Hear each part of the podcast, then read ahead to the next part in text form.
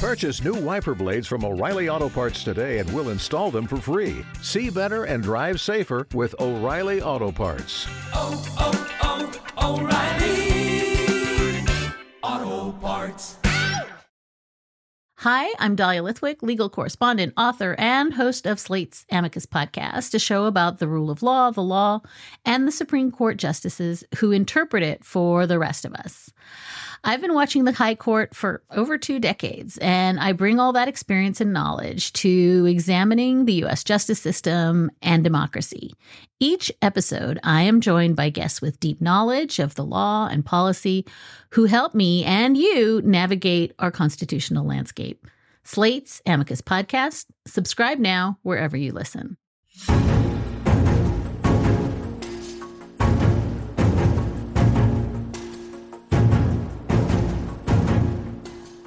Hello and welcome to Politics War Room with James Carville, and I'm Al Hunt. This week, our guests are Congressman Raja Krishnamoorthi and Vice President Al Gore. Remember, we love taking your questions, so write into politicswarroom at gmail.com or send a tweet to at Politicon for next week's show. Now, we're going to get to as many as we can, but don't forget to tell us where you're from. And please check out the link to our sponsor, Lomi in our episode show notes. We thank you for supporting our sponsors. It helps make this podcast happen. Please tell your friends about us and remind them to subscribe on Apple Podcast, Spotify, Stitcher, or wherever you get your podcast. James, we should be talking about the climate crisis every week, none more so than this week. And there is no one better in the world, in the world to discuss this than former Vice President Al Gore. On climate, all he's done is write a best-selling book, produced a documentary, won an Oscar and an Emmy, and then for good measure, a Nobel Prize. Mr. Vice President, we are so honored to have you here. Um, but I'm looking this week. Scorching heat waves throughout the southeast to California, Canadian wildfires, torrential downpours in Vermont, the Great Salt Lake drying up, and ocean temperatures approaching 100, all related to climate. You've been warning about this for 30 years, so it must be depressing to see uh, uh, things like this week. Well, first of all, Al, thank you, and thank you, James, for having me on this uh, podcast. Uh, I've been looking forward to it. My feelings are a little bit hurt that it's taken so long for y'all to ask me to be on it. But, uh, but we're I'll older than you, and we're slower. well, so um, you know, all I did uh, and all I have done is to um, develop close relationships and friendships with some of the greatest uh, climate scientists in the world uh, who have been patient enough with me to repeat things slowly over and over again until I can get it into language that I can understand and therefore communicate to others, uh, sometimes successfully. Uh, and in answer to your question, I, I will say that I, I wish these scientists I've been channeling had been wrong. I wish that their warnings had been for naught. Uh, but unfortunately, they they were correct and indeed spot on. Uh, and I guess the most appropriate reaction would be since they were dead right uh, in their warnings uh, 30 years ago, we ought to pay more attention to them when they give us fresh warnings today about what's going to happen if we don't stop using the sky as an open sewer for 162 million tons of man-made global warming pollution every 24 hours. It's really crazy, and they've been telling us. Uh, and I do think that this is a moment uh, when people are are really uh, taking notice of it for sure. I, you know, I sometimes have said every night on the TV news is like a nature hike through the Book of Revelation, and you just spun out a whole series of phenomena that are all linked together, as you said. And um, I, I, think we're getting um, the technology we need now with the solar and wind and batteries and electric vehicles and more. And I think we're getting some of the policy changes we need, like the so called Inflation Reduction Act, which is the biggest and best climate legislation any country's ever passed, and changes in other countries like uh, uh, well, Australia changed its government and its policies a month after President Biden uh, passed his bill. Uh, and then a month after that, Brazil changed governments and policies. And the EU has been a stalwart in resisting the efforts by Vladimir Putin to blackmail them into knuckling under to what he wants them to do with his evil invasion of Ukraine. And instead, they're accelerating their transition. So I think we've really got some momentum. But the hard truth is that even with all the scientists' warnings and even with Mother Nature underscoring uh, the validity of those warnings, we're still uh, seeing the crisis get worse faster than we're deploying the solutions. I think we're about to shift gears and shift into high gear. I certainly hope that's the case. Well, I do too, and I guess I guess what still baffles me is that there's still divisions on this. When you first warned about it in 1993, um, it wasn't as tangible. This was really a a, a future threat. Well, it, it it ain't. I mean, the future is now and uh, people can see it.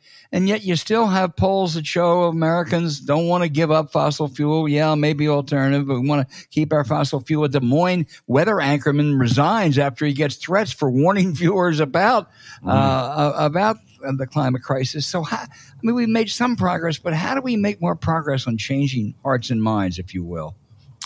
Well, that's a great question, and you preceded it with the, your your premise on the the polarization uh, of the issue.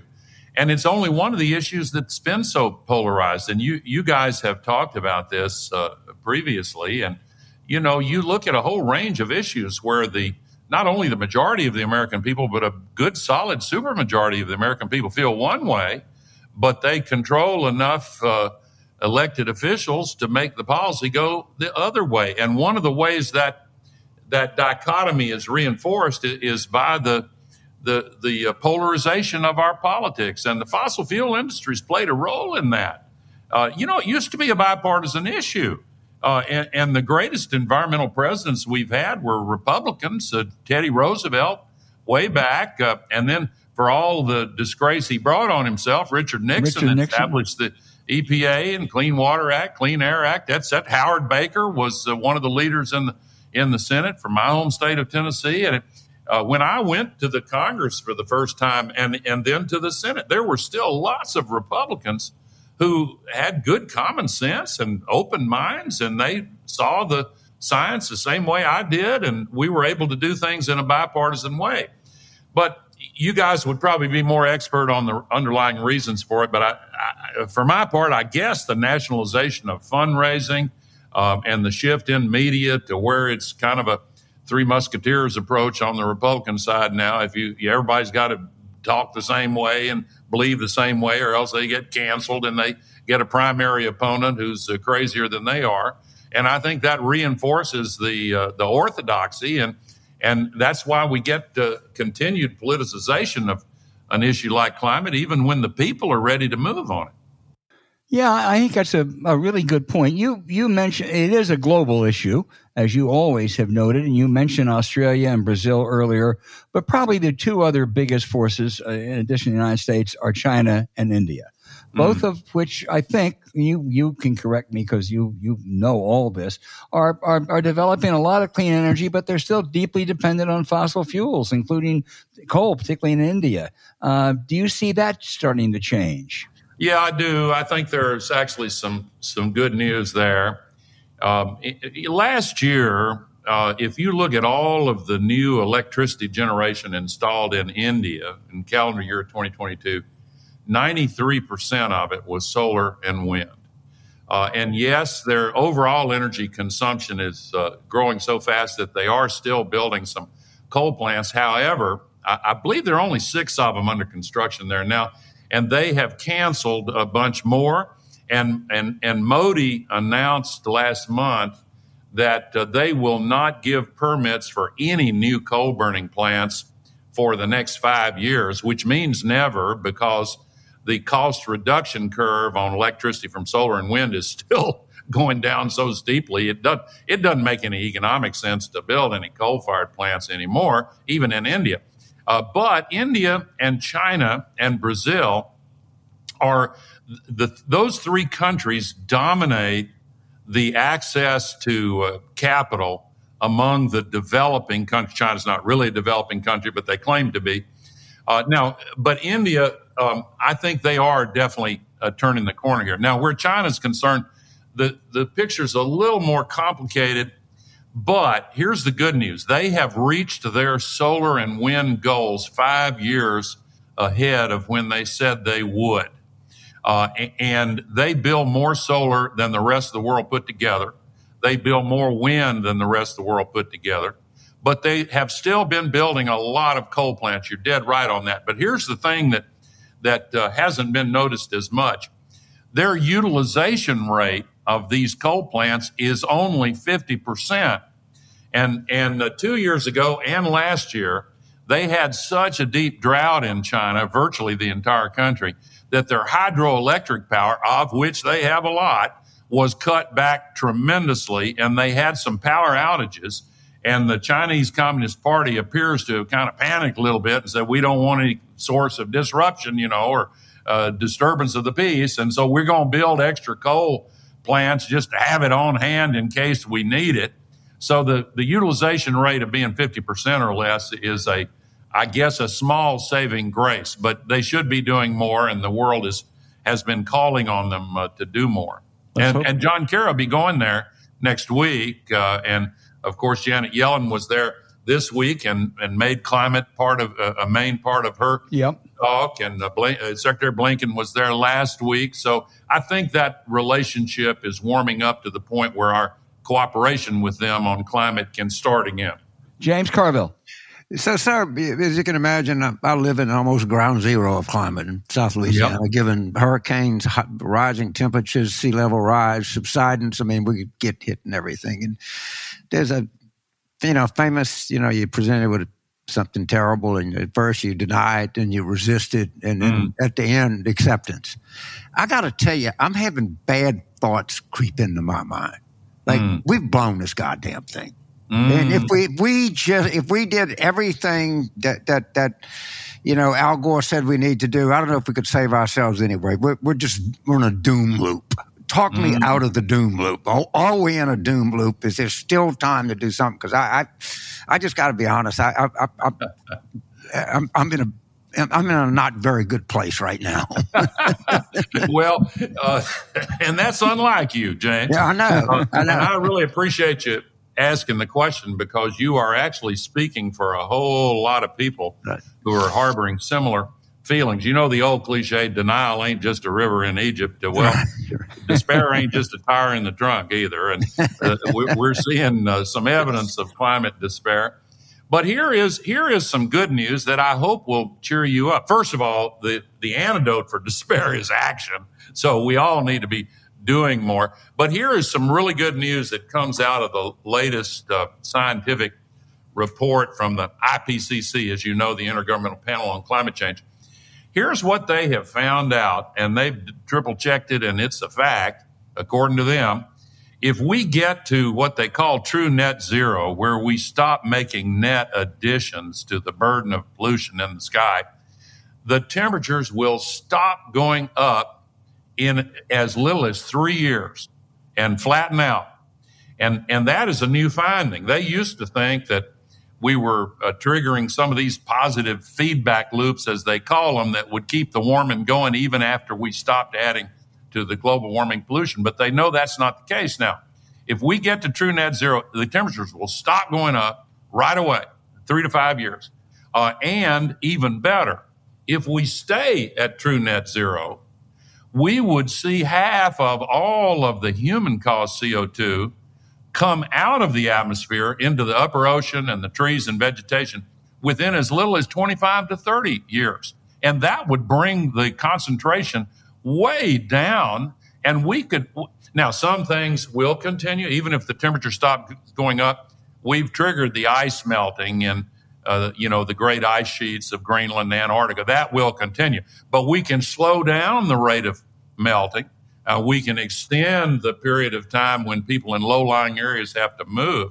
Uh, but we can stop the temperature and we can start the process of healing by letting all that global warming pollution start falling out of the atmosphere and it'll come out far quicker than people ever thought was possible. So we can do this. Uh, and, you know, you think back, uh, uh, James, about the feelings of despair that must have been in the hearts of some of those civil rights marchers or the abolitionists or the women suffragists. And you look at all these morally based causes where we have finally succeeded. There were times when despair overtook people, even some of the heroes of those movements. And, and, and, and yet, when the underbrush was cleared away and the central question to be decided was revealed as a choice between right and wrong, then the outcome became foreordained. Uh, and I think that's the pathway we're on with this climate crisis. So hang in there, buddy. Uh, I, am back to resistance. Let's bang the helmet against the, the steel locker. Let's go get him. Let's go get him. Let's coach. Come on, We've coach. accomplished something here, Al. let's, let's, get on the floor. I, I, watched a uh, Oliver Stone movie on nuclear. Yeah. And I got to tell you, I, I walked away. I know I've always been kind of pro nuclear, just like shit. Mm. You can, you know, what, what you do you think nuclear is a valuable tool going forward, or, or, or what's your general view about it? Another great question, uh, and of course, I represented Oak Ridge, Tennessee, and right. Uh, I used to be a wildly enthusiastic supporter of nuclear. It, it kind of has disappointed me severely over the years. Um, and, and, I'm not anti-nuclear in any way, and I think uh, just to begin with, these nuclear plants that are due to be closed in the U.S., the ones where we can get a pretty good solid assurance of their safety, should be kept operating. Uh, now, now, whether you want to uh, build new nuclear plants, that's a, a different question because they've become so dang uh, expensive. The utilities right. don't want to buy them; they don't want to build them, and the right. ones that have built them have they've suffered much larger cost overruns and much longer construction delays. Look at it this way: if you're the CEO of a of the Southern Company, say, or you're the CEO right. of an electric utility, and you want to build a new nuclear power plant, two of the first questions you would ask your executive team are number one how much is it going to cost? And number two, how long will it take before we can sell electricity from it to our customers? And there's not a single engineering consulting firm in North America or Europe who will sign an opinion giving you an answer to either one of those questions. And so you've got to go into a multi billion dollar project not having any confidence in how much it's going to end up costing or how long it's going to be. And the overruns ha- have been lar- longer and larger than anything except right. hydroelectric dams. Uh, and and the cost of the electricity that uh, is produced makes it non-competitive. Uh, let me tell you, uh, I don't want to spend too much time on right. this, but I had I lived through this, James, in the Tennessee Valley, Tennessee Valley Authority back in the early '70s. We were seeing uh, increased electricity use uh, going up seven percent per year, compounded. And so they started 21 new nuclear power plants. Uh, and then the OPEC oil embargo hit, uh, and the price of oil went sky high. And back then, they substituted coal for oil more than they do now. Uh, and so the coal went up and the electricity prices went up and people started conserving. And Jimmy Carter said, you know, we need to put on a sweater and sit in one of the, uh, you know, and, and uh, he was right about all that. Anyway, instead of having a 7% annual increase in the use of electricity in the TVA region, it went to 1%. And they had to cancel, I believe it was 19 of the 21. And we're still, ratepayers are still paying for the partly completed uh, plants that are never be completed. Uh, I used to get in town town hall meetings. Farmers would halfway joke, and we use that cooling tower as a big silo for our grain. I mean, and they're and they're dotted around. So the utilities have uh, a kind of a PTSD experience here. Right. And they don't want to get back into that because just as the uncertainty of what's happening to electricity demand played out after OPEC, it's playing out again with the onrushing solar and wind electricity, which is by far the cheapest electricity in the world.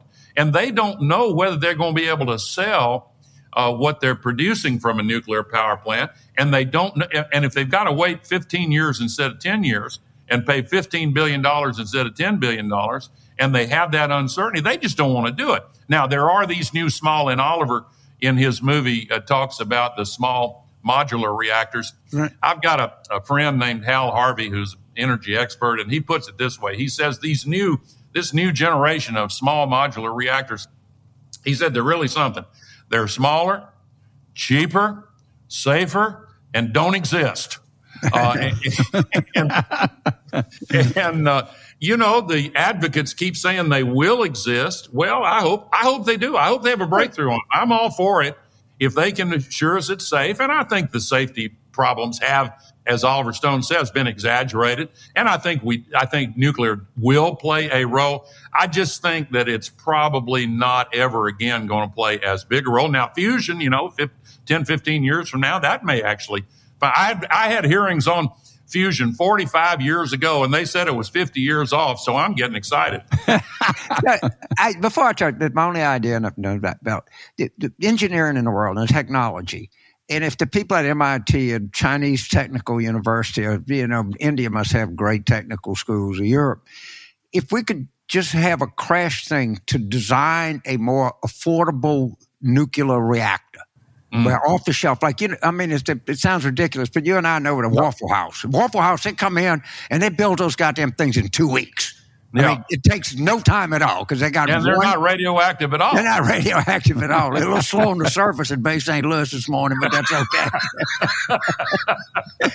but, I, but what, what, I'm saying is, if the world could come together, yeah. and design a, a, a standard it doesn't have to be the greatest thing in the world. Nuclear plant, and you know, one place, you know, you fabricate the parts and you ship them. Maybe we could make some difference. But mm. the, what what is more promising, solar or wind?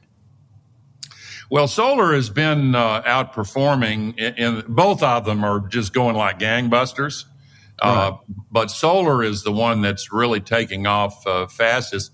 They're now selling electricity from some of these new solar plants at less than two cents a kilowatt hour, and that's uh, that's a level far below what anybody ever thought would be possible. So yes, it, it's really skyrocketing. Wind is uh, uh, wind is also growing very very rapidly, just not as quite as fast as solar. The next big push on wind is going to be the offshore wind, right? Right. And President Biden just approved the biggest uh, new offshore wind facility, uh, I think maybe last month. Uh, so both of them are taking over. The International Energy Agency says solar is the new king of energy markets. That's the phrase they used, uh, and the cheapest electricity in all of history. So it, it's the big winner. And by the way, we get enough solar energy from the sun in one hour more than the entire world's energy usage for a full year. So uh, you know, a lot of it falls on the ocean, et cetera. But if we can just harvest a higher fraction of that, then, then you know, we're going to solve a lot of these problems. And, and that is now happening. Uh, Albert? Uh, just a couple more, Mr. Vice President. Um, I, am worried because you just walked James off the ledge. I mean, we have him now, right. so he's at least resistant. So I'm I do not want to put him. I don't want to put him back on the ledge. But the new House Republican majority's first legislative priority, HR one, sharply increase oil and gas productions, roll back some of the green energy initiatives. It's not going to be enacted now, but if they win in 2024, it will be. What would the impact of that be?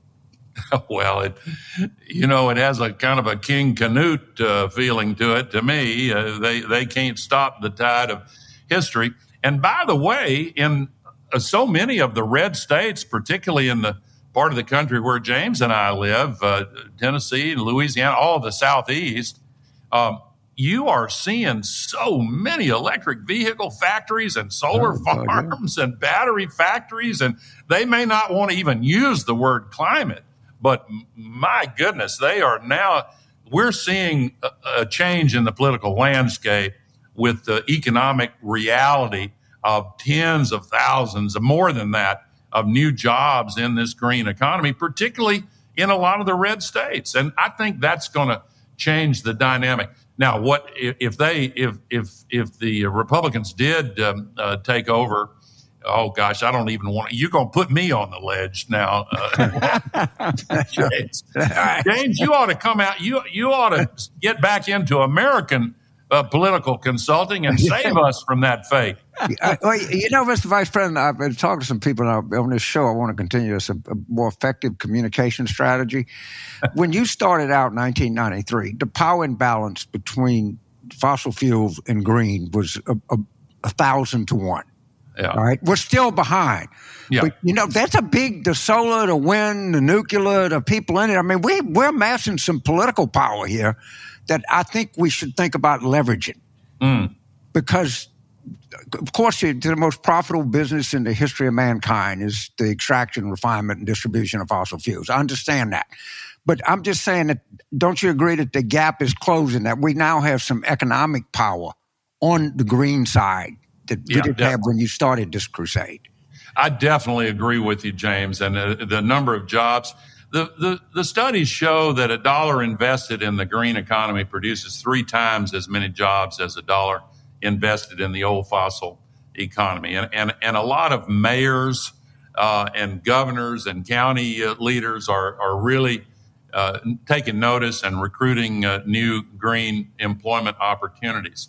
And by the way, these uh, so called exponential curves, I mean, you think eh, they're hard to figure sometimes. Uh, just, you know, I'm equipped mainly with common sense, but you see these exponential curves and they kind of jar you sometimes.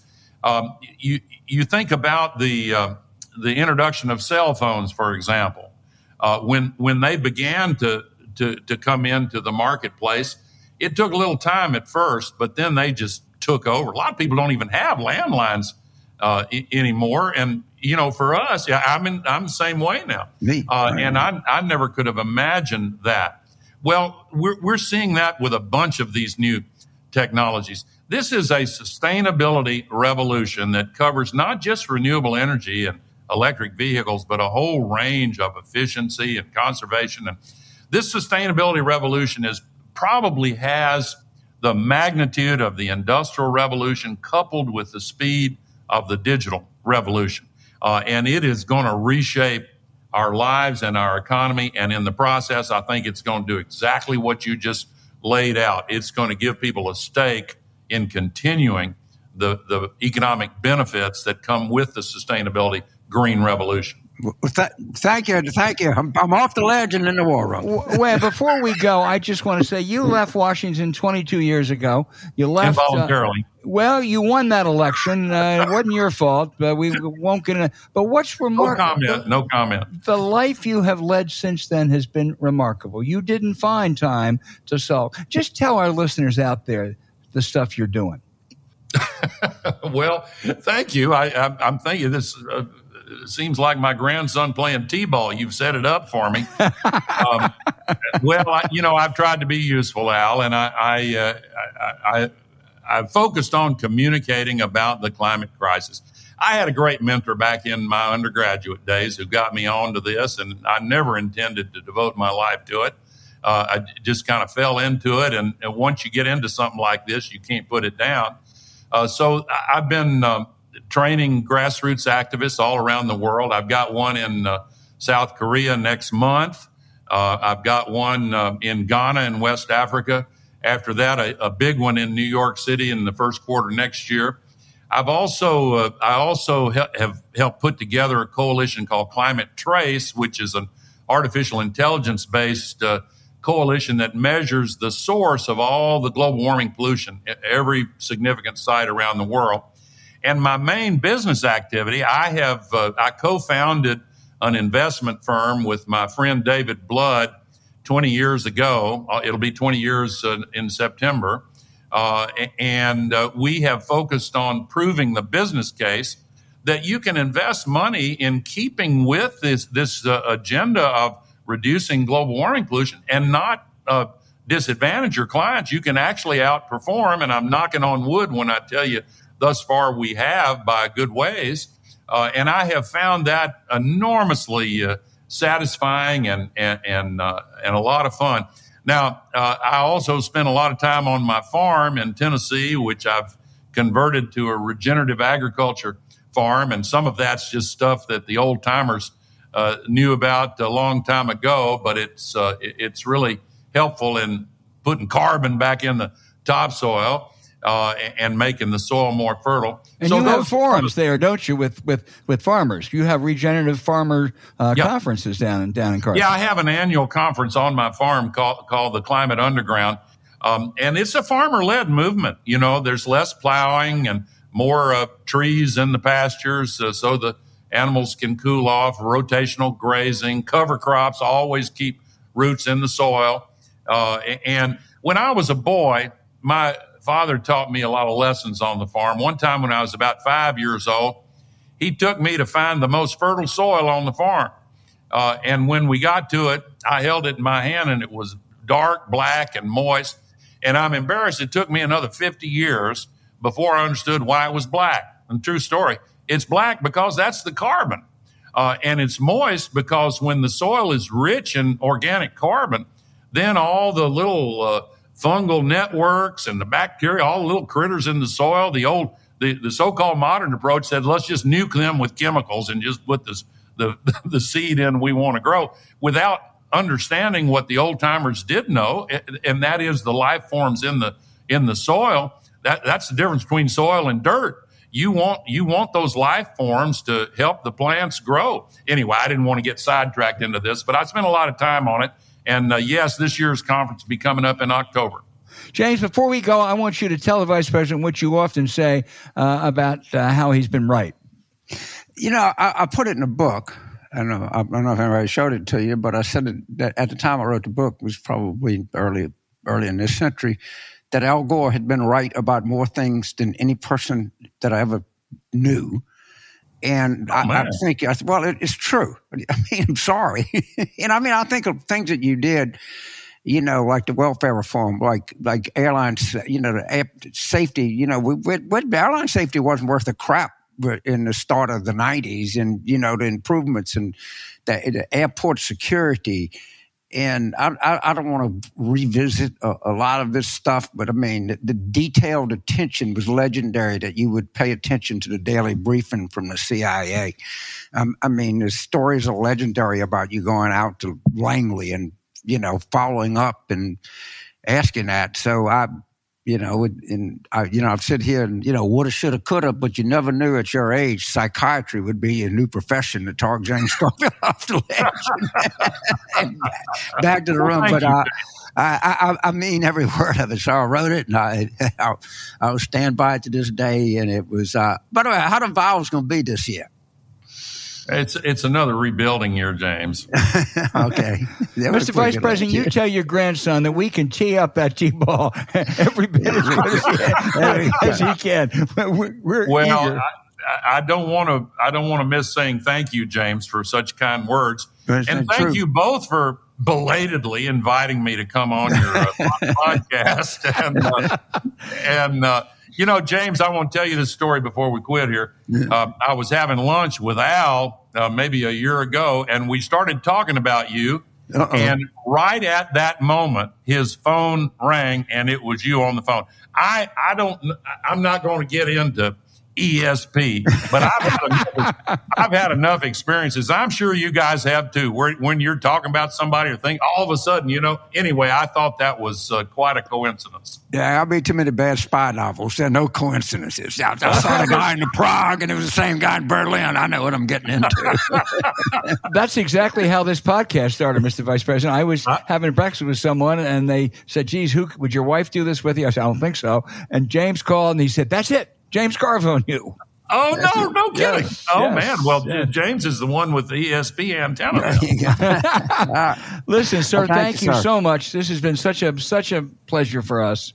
Absolutely, great pleasure for me, and thank you both for inviting me. And uh, God bless.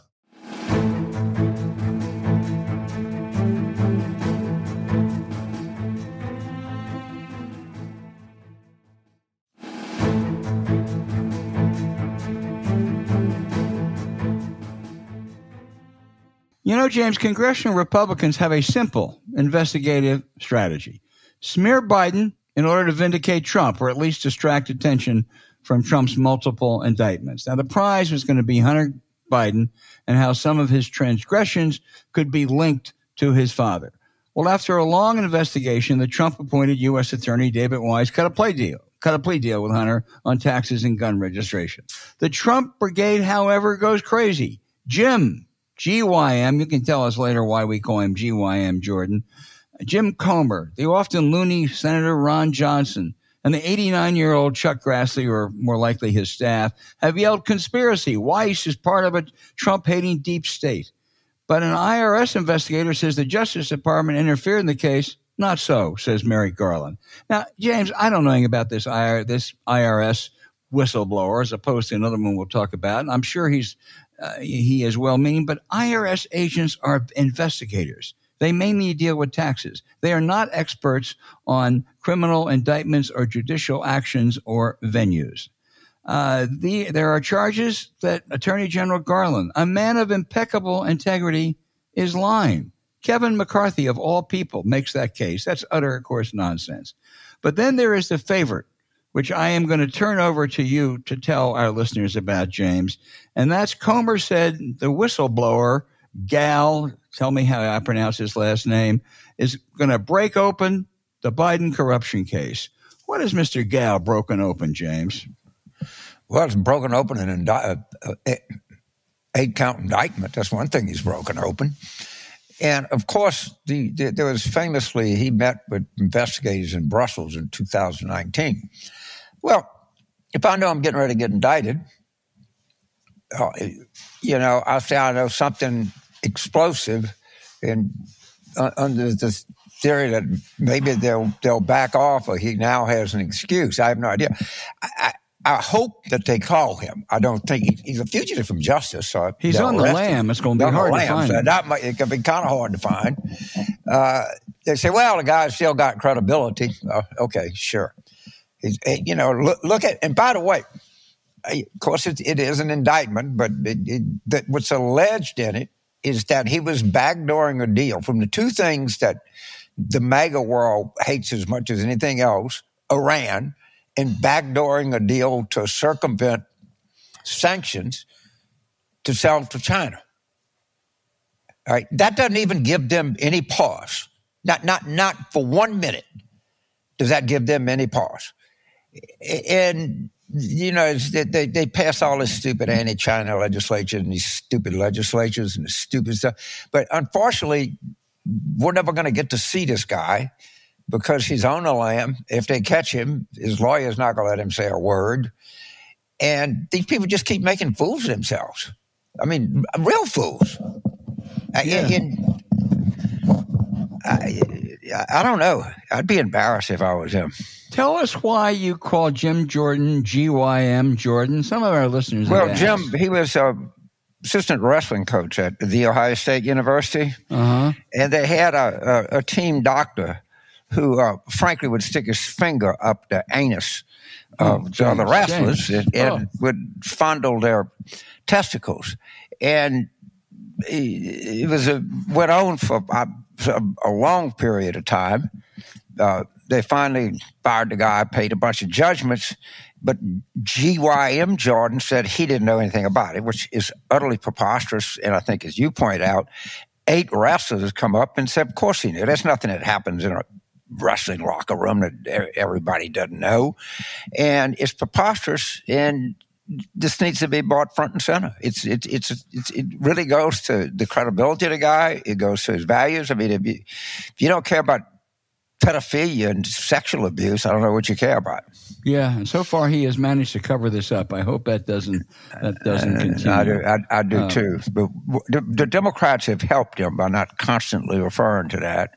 And of course, we had the other Jim Republican, Dennis Hastert, the longest serving Republican speaker in history, who ended up in the penitentiary for abuse, for abusing high school kids, yeah. and then trying to pay them off. James, on the you know, oversight can be an important function of Congress, and there have been some very tough liberal Democrats. I think of John Dingell and Henry Waxman, who've conducted really, really tough oversight uh, investigations. But a, it takes time. It takes a staff that's interested in getting the facts. It takes a determined chairman. You can't make it just a political witch hunt because it ain't going to work. None of those qualities are present in either the House Judiciary Committee or the special, whatever they call it, weaponization subcommittee or in Jim Comer's oversight committee. All they want to do is score political points. That's a lousy way to have investigations, and it shows because they're really making fools of themselves. Well, the, the, you know why they make fools of themselves? I, well, I think because I know they the are answer. fools. They are fools. That, that, that, that's a common trait of a fool. They- will make a fool of himself. Good point. And I, I, I what, what I'm kind of torn on Comer, I don't know if he's a fool, a fool, or he's just goddamn stupid. I, I, it looks like there's evidence that, that both are prevalent uh, about this guy. And of course, they're not going to call the person. Of course, they're going to go and make up something else that's going to go nowhere. But what I've come to realize, and I talked about this at the conference, our people are just a lot smarter than their people. They just really are. And eh, the, the more that they try to do, the more they're going to get their asses handed to them. And I think it's kind of like this. You know, as he said, Clinton, Clinton 92, the smartest candidate. It's like being the smartest of the three stooges. But we are, our people are a lot smarter than him, a lot better lawyers. And I don't know how, how much more they want to keep getting hit, but they've been hit pretty hard. well, we'll keep on this. We'll keep yes, on sir, this one. for sure.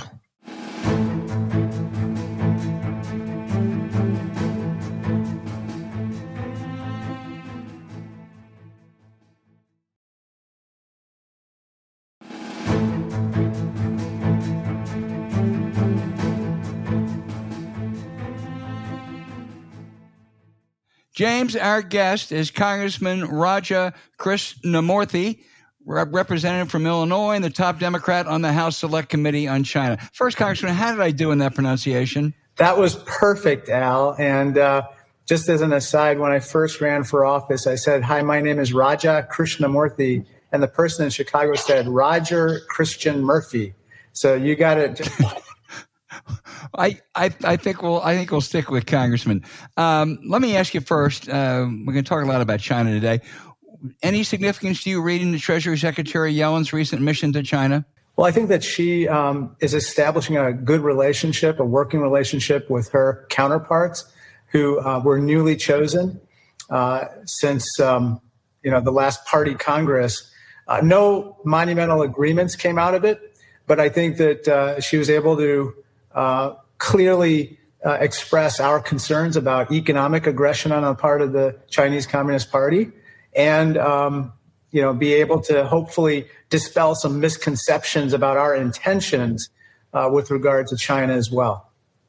Well, I, I know you have said Democrats ought to take up this issue that they're, the Chinese have engaged in some some economic chicanery that uh, Democrats should call them out for. What what is the Biden administration's strategic policy on China today? I think that it's uh, uh, it probably involves a few different things. One is making sure we discourage or deter aggression on the part of the Chinese Communist Party.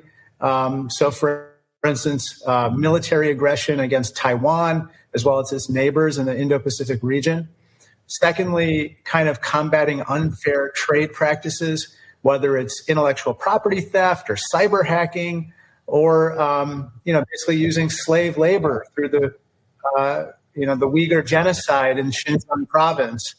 Um, and then third, kind of investing in America. So uh, through the Chips and Science Act, as well as other initiatives, making sure that we are trying to attract some of that manufacturing that, as you know, decades ago went to China and other places, and and bringing it back home.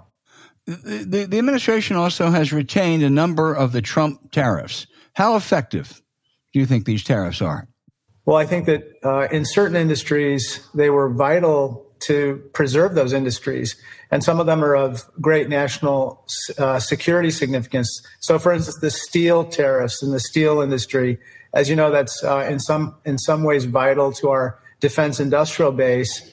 And um, without those tariffs, the Chinese were going to be dumping at a cost so low that they would have driven most of our companies out of business.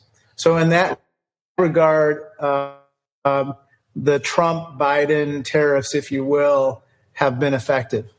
And so they should stay on. I think with regard to certain industries, yes. Um, I think that uh, unfortunately, we're just seeing some of these unfair trade practices continue uh, from China. And as long as they continue, and if we want to preserve some of these industries, uh, I think the tariffs are appropriate in certain instances. Well, uh, I'm going to turn it over to James Carville. Just, I mean, one, one more question. There, there's a strong sense, I think, a, a wide consensus that ban the export of any technologies to China that would enhance their military capabilities. But as I read what you've written, I don't think you want to limit a lot of other investments or transactions. That can be a pretty narrow lane. How do you how do you walk it? It's a great question, Al. I think that the Biden administration now is trying to come up with the right uh, set of policies to kind of direct, you know, where the uh, lines should be drawn with regard to what's called outbound investments in China.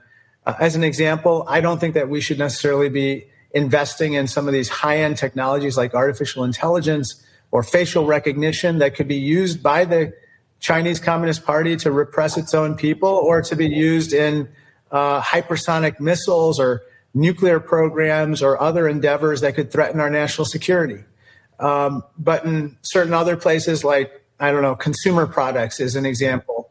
Um, you know, I think that we, you know, may not have as great of a concern in, you know, potentially investments there. Although, as I mentioned earlier, we always are trying to bring supply chains back home to the extent possible, or at least diversify our supply chains and bring manufacturing jobs back home too. James. Oh, Carlos, great. Uh, I guess the headline of the interview will be the LSU Tiger interviews the tomorrow Tiger. I, don't, I, don't mean, I, don't, I don't mean to associate with the group, but it's just kind of a some things. You, when you get a good line, you just got to use it. You know. Well, I, am I'm I'm a br- I'm a big uh, James Carville fan as well. So thank uh, you. So you're on the oversight committee. I I can't get enough of the whistleblower. Uh, can you give us some insight into the whistleblower and exactly who is this distinguished and honorable citizen of the world? we are we are talking, James, about the whistleblower that was just indicted. Was whistleblower that was just indicted. That was uh, the the the guy was going to come in the trump card, I guess, if you will, but the, the nuclear witness that was going to blow everything up. It, it not working out too well, as I appreciate. Well, can you bring our audience up to date on, on this dude? Well, it turns out that he was uh, some kind of a, a, Chinese asset, and I think that um, you know, unfortunately, what we're seeing is some of these whistleblowers that um, are my distinguished colleagues on the right uh, tend to talk about um, have a lot of problems in their past, and this is just one good example of that. So. I have this general thing, and I want to ask you a serious question. I'd think you guys, the Democrats on a committee and other committees, we're just a lot smarter than they are. All right. I mean, I mean, I'm, I'm, I'm serious. It's just an observation. When you are watch got uh, people like you, or, or, or, Congressman Goldman, that that the lady from the Virgin Islands, shit, she might have a IQ of 200. She's so goddamn smart, you know. Eh, but I eh, and I, I, look at them, and they'll look like they should have been held back another year. You know, they, they graduated too fast. But anyway, y'all doing a, a, great job, but I want to ask you a foreign policy question. I don't. I understand that there's friction between India and China, and I, you know, for what it's worth, uh, supposedly India just eclipsed China as the most populous nation. Well, what's the background of this sort of friction between India and China? Is it historic, or is it higher now than it normally is? Is it something that we should worry about? What, what what's the view from afar here? Well, it, you know, basically, it stems from uh, territorial disputes uh, in the Himalayas, essentially, right. um, and along their border uh, uh through some very treacherous terrain. Um, in 1962, there was a war between the two countries, um, and at that time, you know, China really, um, you know, by most experts' accounts, uh, won that war, took a lot of territory, and ever since then, the Indians uh, have been fortifying their frontiers, uh, making sure that um, you know such a thing doesn't happen again. And and recent times uh, there have continued to be a, a lot of um, I guess skirmishes along the line of control. It's called the line of control, and um, the U.S. Uh, for its part um, has and I on the intelligence committee um, have said that this is just yet another example of the Chinese throwing their elbows militarily at their fr- at their neighbors, uh, whether it's the Indians in the Himalayas or whether it's you know Taiwan or whether it's uh, Indonesia, Philippines, and Vietnam in the South China Sea. Um, and so that's something that is um, of great concern to us because you know when they decide that instead of trying to resolve their differences with their neighbors at the bargaining table, they use coercion or force. That's when bad things happen, uh, including wars. And we don't want that to happen in the Indo Pacific region. We need a stable environment. So, so uh, the president hosted the Indian prime minister at the White House. There was some brouhaha about that. Did you support that invitation and think it was a good idea?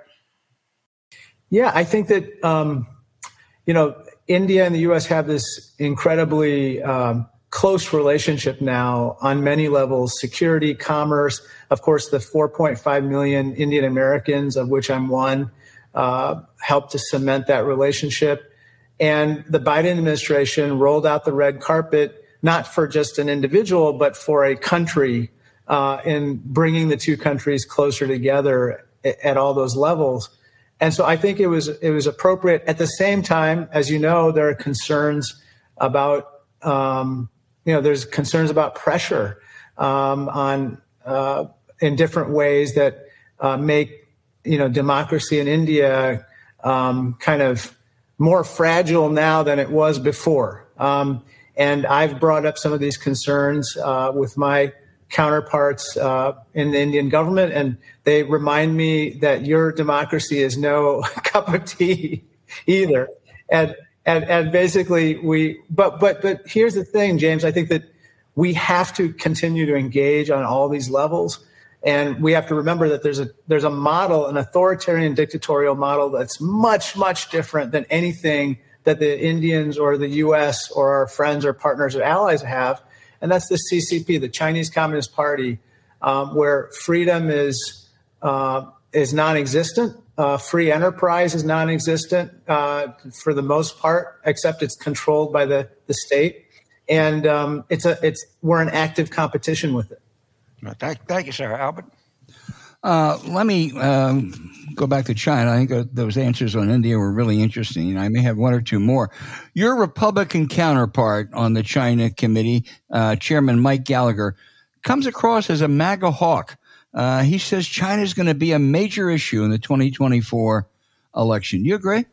I think it's going to be a big issue for a long time to come. I think that we Democrats uh, have to take a strong position on this particular issue in the sense that not only are we concerned about you know de- deterring and discouraging aggression military aggression by the chinese and combating you know economic unfair trade practices practices and the like. But we have to up our game in this country in terms of investing in our own workforce, uh, investing in our own ability to compete at the highest levels against the Chinese and others. Um, and that means, for instance, I've, I've been passionate about working on uh, kind of improving our nation's skills based and vocational education system for the two thirds of Americans who don't have a four year college degree, but don't have a world class education system, post secondary education system. It also means investing in AI, quantum, robotics, nanoscale uh, engineering, and so forth, so that we continue to be innovators in these areas. So, as Democrats, we have a uh, uh, important vision to offer with regard to our competition with China. And so we should be talking about it every bit as much as they do.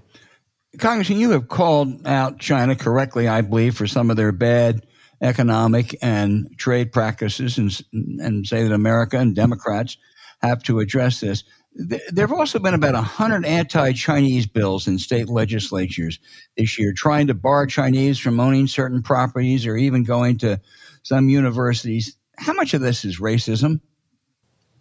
A lot of it is racism, Al, uh, but some of it is important as well. I think that where you can distinguish between xenophobia um, and and and I think legitimate concerns is where I think the restrictions, for instance, on buying land, let's say, are directed at for instance, entities controlled by the CCP, the Chinese Communist Party, or affiliated with the CCP, as opposed to you know, Chinese nationals who don't have a citizenship, as an example.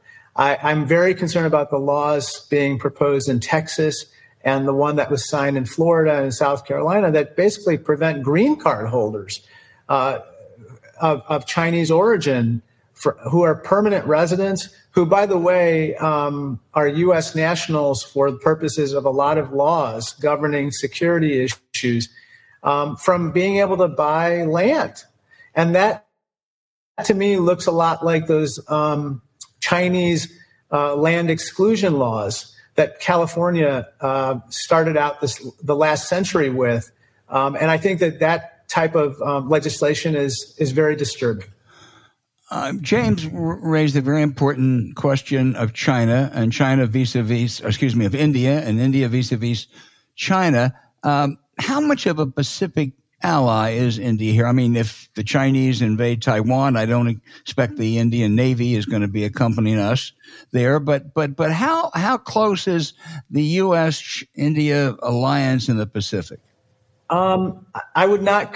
I would not characterize India as an ally in the sense of a treaty ally. We don't have that type of a relationship with them, uh, nor do they want that, quite frankly, from from what I understand but we we are very close partners and friends with regards to intelligence sharing, with regards to um, uh, helping to um, assist each other with patrolling international waters, which, as you know, are contested throughout the region. Right. Um, you know, you, you, don't have to. Uh, seen the flap over the Barbie movie, right. which showed uh, over the entire South China Sea, to know that uh, a lot of what we call international waters, China considers its own territory. And so the Indians, along with uh, Australians, the US, the Japanese, and others, um, are actively trying to make sure those um, those waters and that airspace is available to commercial traffic and otherwise, and uh, that's very important. James Carville. Uh, so, Congress, you're going to be sharing the show with, a, with another guest, uh, former Vice President Al Gore. And obviously, we're going to ask uh, the former Vice President about climate. And you're on the Intelligence Committee, you're a very, very informed person. As you see it, how is climate going to, how's our Defense Department, what unique challenges does it present, and what unique challenges to global security you think that climate's going to present to us over the next 25 years? Well, my goodness. Um, yeah, we, that's a great question. Yeah, I think that easy. you're absolutely right. I, you're, you're, you're absolutely right that the Defense Department is actively looking at this issue from multiple vantage points. Um, one is I'm I'm I'm the chair of the congress. I'm co-chair of the Congressional Solar Caucus with a guy named Ralph Norman, by the way, who's a member right. of the Freedom Caucus, and uh, Norman and I, who couldn't be more different. You know, I, I like to joke his he's a conservative uh, Freedom Caucus member named Ralph, and I'm pretty much the opposite of that in all dimensions uh, of, of, of, what you could think of. But um, he and I actually authored legislation that got the Defense Department to invest more in solar as a way to power um, our defense needs, especially on military bases and in far flung areas of the world. This was during the Trump administration. And so this is kind of a bipartisan issue in the sense that renewables and uh, making sure that we're ready for an energy transition along with fighting climate change are, are something that the military is actively thinking about long term. But the other big issue which we're facing is that um, you know climate change is also going to potentially be the source of conflict uh, in different parts of the world as uh, water scarcity becomes more um, acute, uh, as there's a greater co- uh, competition for resources. Um, and I think that uh, the Defense Department is also thinking about where that is more likely to occur than in other places. Finally, I would just say um, the Defense Department is also uh, aware of, you know, there, you know, a lot of rare earths and critical minerals are very key to the um, uh, kind of innovative renewable energy solutions of the future. And the Chinese um, have a chokehold with regard to a lot of these particular rare earths and critical elements. And so, from a national security standpoint and a defense standpoint, we are also trying to figure out how are we going to source these things elsewhere. Not only are they critical to uh, our renewable energy solutions of the future and fighting climate change, but it so happens that those same things are critical to certain defense um, industrial uh, purposes as well. And so I think they are monitoring that and trying to figure out what's our solution there too. Oh well, thank you. We didn't. We, we weren't going to go easy on you. Frank Wisner said you're the best young person in the Congress. but uh, Albert, th- thank you for your time, Congressman. Yeah, I was, and I was going to say, but Frank and my wife are both going to be delighted and very surprised that I correctly pronounced your name. But uh, I cannot tell you, I cannot tell you how much we appreciate you being here, and we'll be following this issue so closely over the next uh, couple years. Thank you, Congressman. Well, thank you so much. I, I, like I said, my family and I have been big fans of yours, the two of you, and so they're going to be thrilled to uh, hear this podcast. Okay. Well, thank you, sir. Take care. Thank you.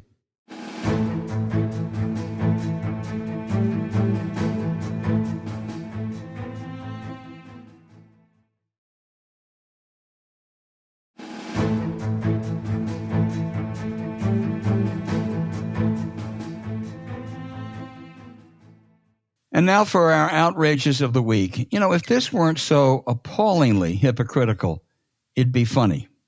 Mitch McConnell criticizing Joe Biden and Chuck Schumer for trying to politicize the Supreme Court, charging they don't understand the court really is an independent and above partisan politics.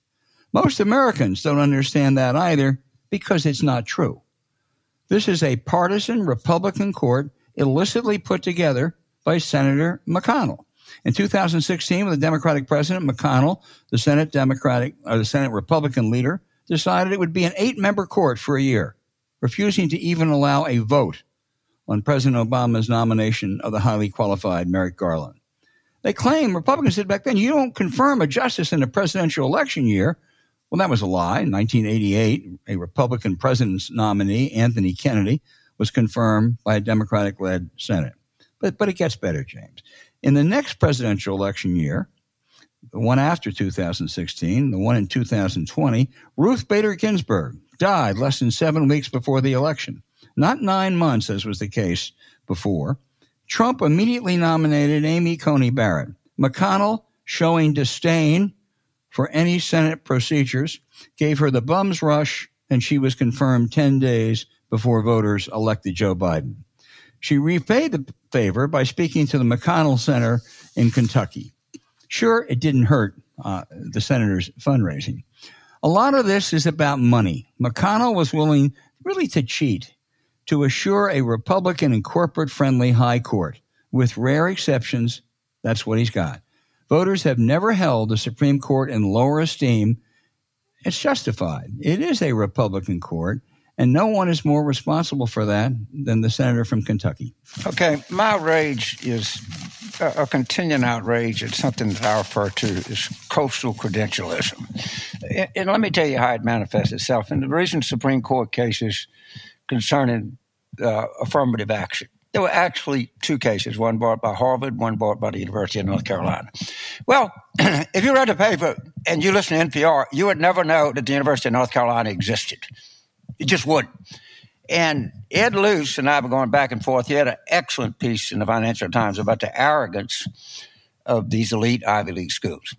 They have, University of North Carolina is a state flagship. Every state has one. There's 68,000 people that go to Ivy League schools. Great. I'm all for them. They're, bright. They're hardworking. They're great universities. You know how many people go to state flagship universities going to be affected by this? A lot more a lot, probably a, you know, the 50 flagships, if you say 30,000 average, you know, 1.8 million. and the people that are going to intersect with the, if you're in North Carolina, the chances that you have a doctor that's trained there, an attorney, a CPA, or anything else, and you know, people, it, it, everything that happens. If it happens at Harvard, nothing happens anywhere else in the country. Nobody else is affected. These flagships are going to have a hard time because they're trying to allocate have a, a, student by it looks like the state that supports them. But I, I want to point out a, just an example that hit me home. This is from the local newspaper in Bay St. Louis, Mississippi, a town of about 8,000 right on the Louisiana border. James Jimmy Chilmagras, a 15 year old Bay St. Louis native, recently became the youngest person ever to pass the CPA exam. Ever. 15 years old to pass the CPA exam. And then you read further in the story, and he also holds the highest LSAT score in 23 states. Has earned both his bachelor's and master's degree in accounting and is registered to begin law school at Loyola University of New Orleans. I'm looking forward to going to law school. And he wants to go back to Mississippi and help people in Mississippi. But this guy will never be part of the conversation or the equation among coastal credentialists. And we got to recognize that's great. I'm great with the Ivy schools. Think of what these flagship universities mean to, to their states and the people that live there. And why don't why why don't why we don't exist? I have no idea. But you don't exist if you go to a state university in this culture. You're right.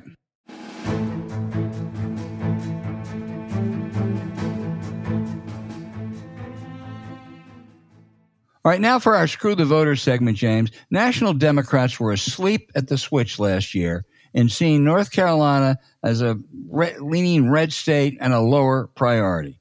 One result, in part because of the money that poured in, was the state Supreme Court flipped to a conservative Republican majority, and they're wasting no time showing you what that means as they approve voting restrictions that the previous court rejected. In so doing, this Republican court brushed aside a trial court's verdict that a voter ID law was racially discriminatory. It was racially discriminatory. This court went even further, making the burden of proof that it discriminates. Clearly, it's aimed at making it harder for blacks to vote, much, much harder. Read the Brennan Center's analysis. The legislature is passing laws making voting by mail and early registration much more difficult. You can expect the state Supreme Court to rubber stamp those restrictions. North Carolina may become the only state to require both signature certification uh, for absentee voting. James, your favorite voting suppressor, Cleta Mitchell, is out there hell bent on making it harder for those college students to get those damn college students, keep them in bed. Don't let them go vote. Cleta's on the case. I want you to know.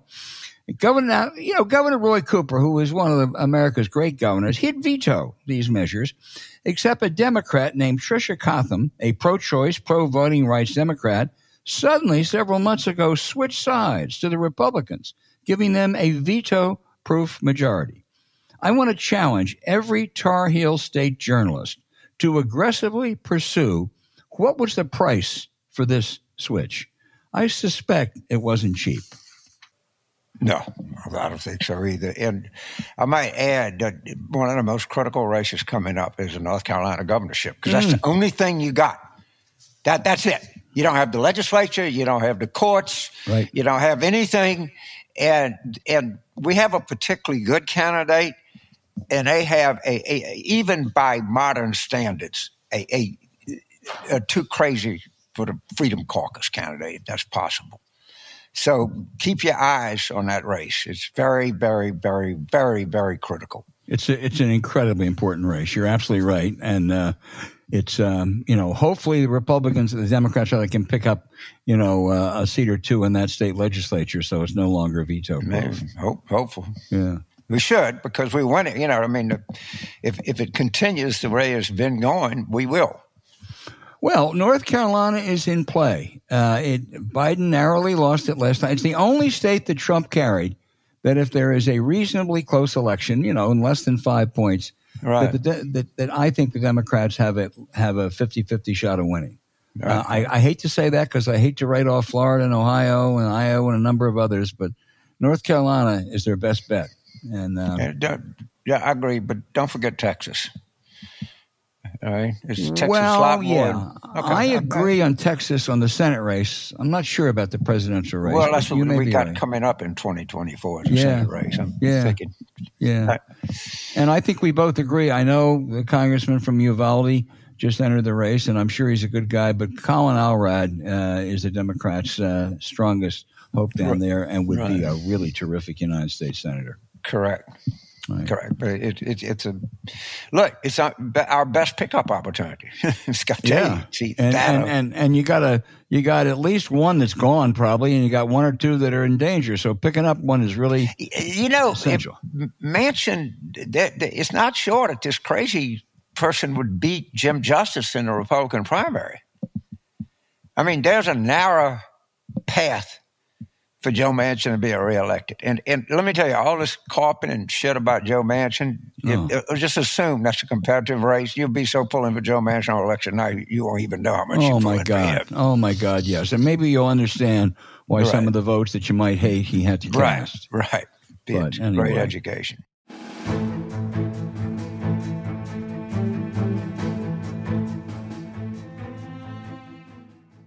Okay, James, we're going to our listener questions. I really think they're probably as good this week as ever.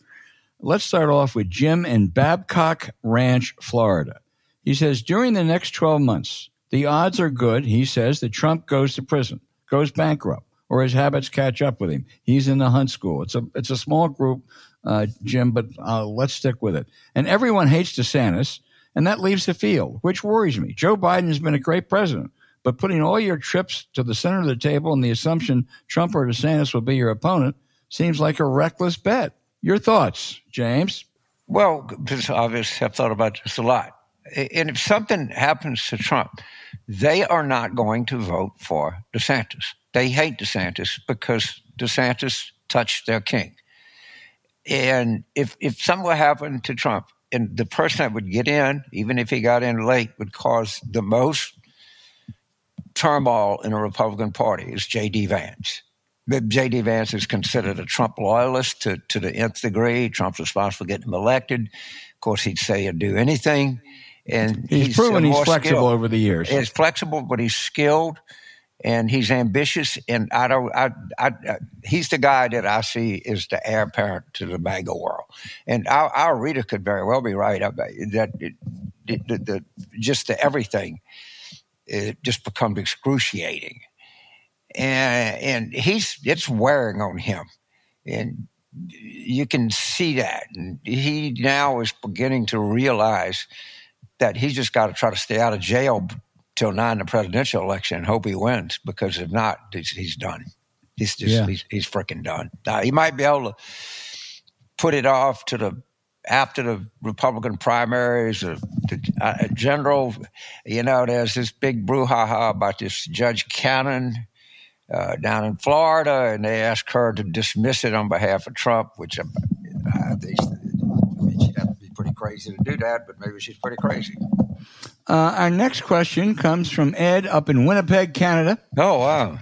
And Ed wants to know if Chris Christie could provoke Donald Trump on or off the debate stage into having an outburst of public narcissistic rage.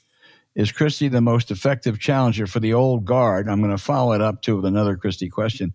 First of all, Ed, uh, Trump's probably not going to get in the debate stage with Chris Christie. Chris Christie's pretty tough on the debate stage. He really, um, you know, showed that uh, uh, when he devastated Marco Rubio four years ago. Uh, it's interesting. The second part of your question is he the most effective challenger for the old guard? Well, Chris Christie is the old guard. He is the Bush Reagan Republican Party. Uh, the new guard are the crazy MAGAs. Uh, I think Chris. I think Chris Christie could be a really interesting candidate. He can make a strong case. I don't think he's got any chance to get the nomination. Uh, he was our guest last week. I thought he was very good. John in Chicago was disappointed, however.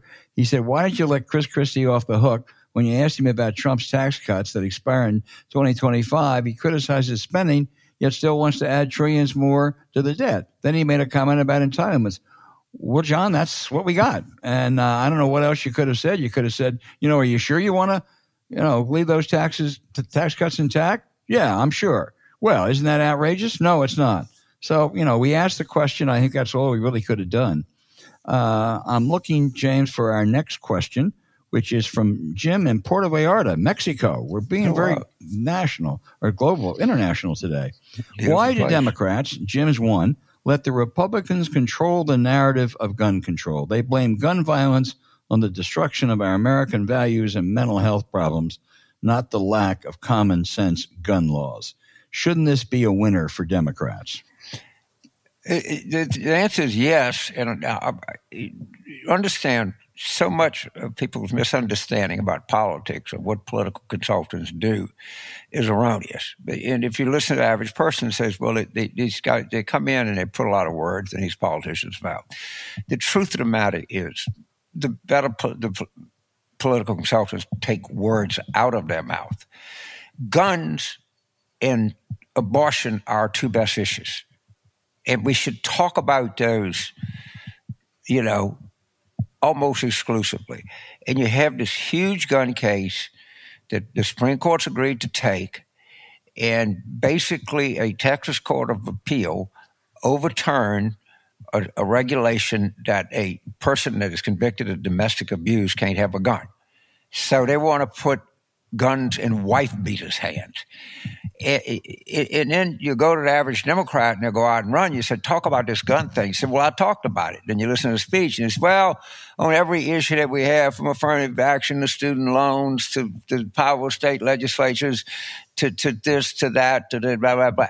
No, pick and guns are, are critically, the public is with us on this. And you got to talk about that. And you talk about Dobbs and you, you don't talk about much else because nothing beat wins better than those issues do. So uh, you're right. We, it's not that we don't talk about it enough. We talk about it and too many other things too much. Yep. Yep. James, our next question comes from Courtney in Charlotte, North Carolina. Courtney says she and her husband usually walk together every morning, but we split up on Thursday when the show comes on so we can listen and then discuss politics war room later. Courtney, I love you. wow. She says, I am curious, however, why the farm bill is never mentioned when you discuss cutting spending. Neither side ever brings up uh, uh, the, nor any media brings up uh, the farm bill, which can be a very expensive bill. It's also incredibly politically popular. There's some, you know, one of the biggest farming states in America is New York. Uh, which is uh, counterintuitive to most people. It's got a lot of political appeal, uh, and there's a lot of coalitions that are put together, and it's one of the hardest things to cut. I'm sure there's a lot of waste in it, but uh, you aren't going to balance the budget on the farm bill. So, you, you know, when you get older, you learn things. A, a, a close friend of mine is M- Mark Keenum. He's the president of Mississippi State. Uh, he ran the Ag Committee for Senator Cochran. He was the Deputy Secretary of Agriculture under President George W. Bush. And uh, his wife was, was called Rose Chief of Staff. They're, they're very good friends of mine, very good friends of Mary. And I, I asked Mark, I said, you know, like here you are, conservative Mississippi Republican, you know, you work for Senator Cochran, free market orientation. What's the case for these agricultural subsidies? And he said, the banks. And one of the things is that the entire lending, agriculture lending, say the entire, a large part of it is dependent on these subsidies. Because if you don't, if, the bank can know that you're going to get a price, price floor, you're going to have crop insurance. If, if you- were to take that out of the equation, the borrowing cost and the availability of capital to farmers would be dramatically reduced. And it's just something that you don't think about because we don't live in that world.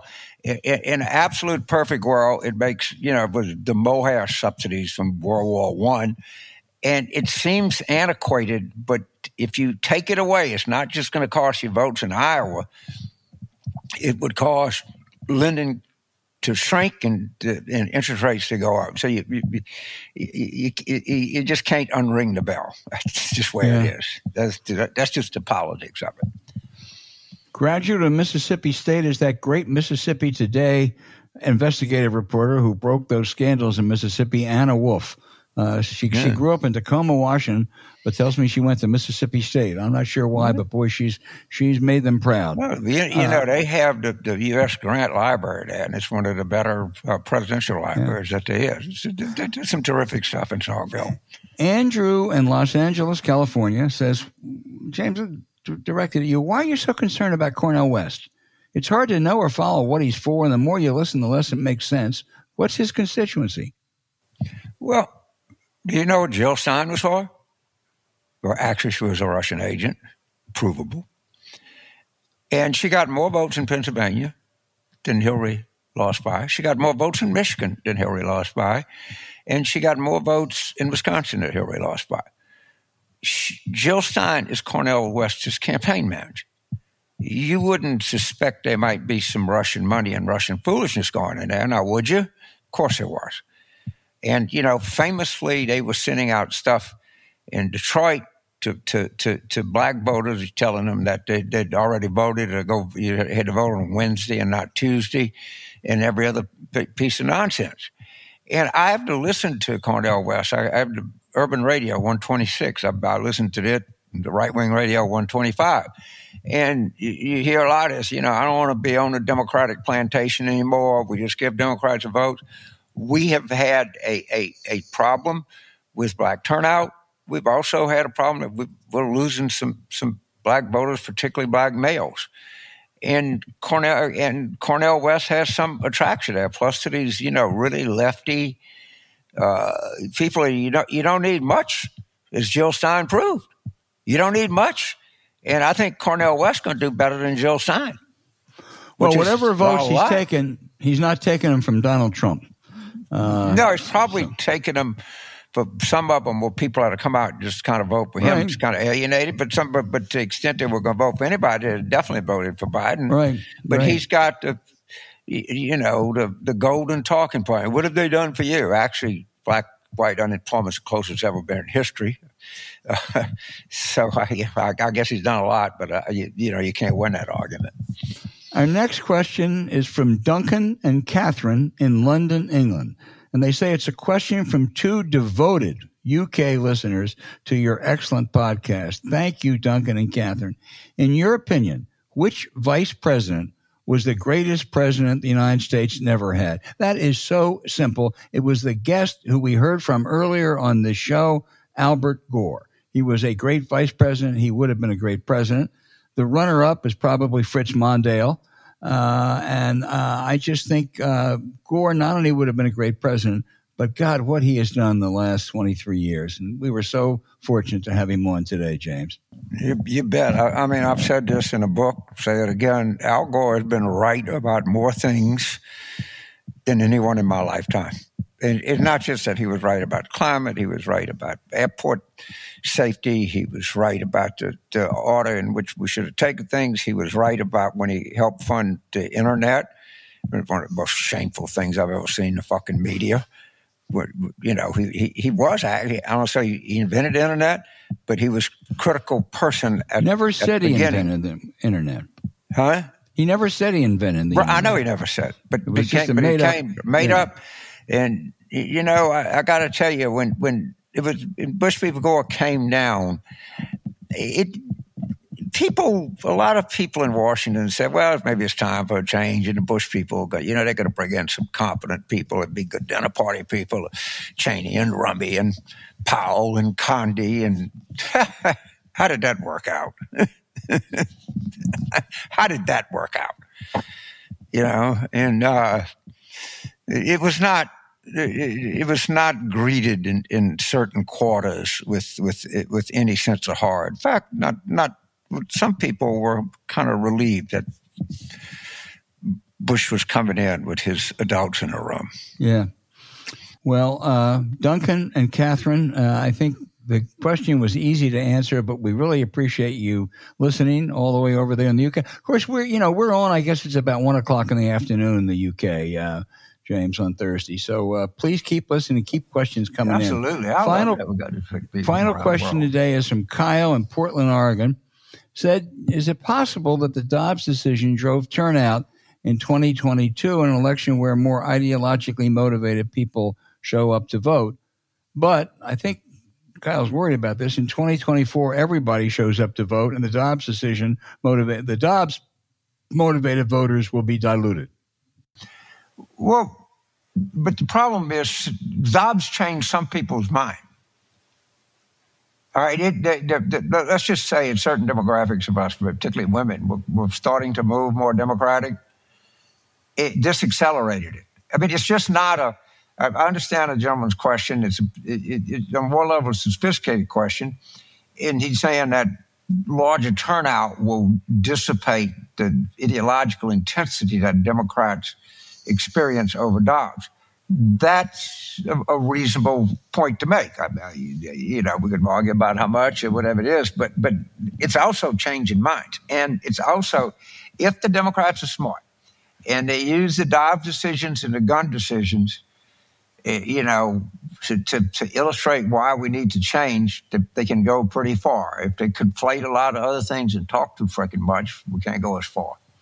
I agree. When you talk about uh, abortion, the Dobbs decision, it's go back to Roe. Go back to Roe. Yeah, Viability. Yeah, that's and that's uh, yeah. uh, that's what you can win on. All right. right. Listen, those questions are great. If we didn't get to yours this week, please send them in uh, again. Uh, and thank you. Uh, and we'll be back next week with more great questions.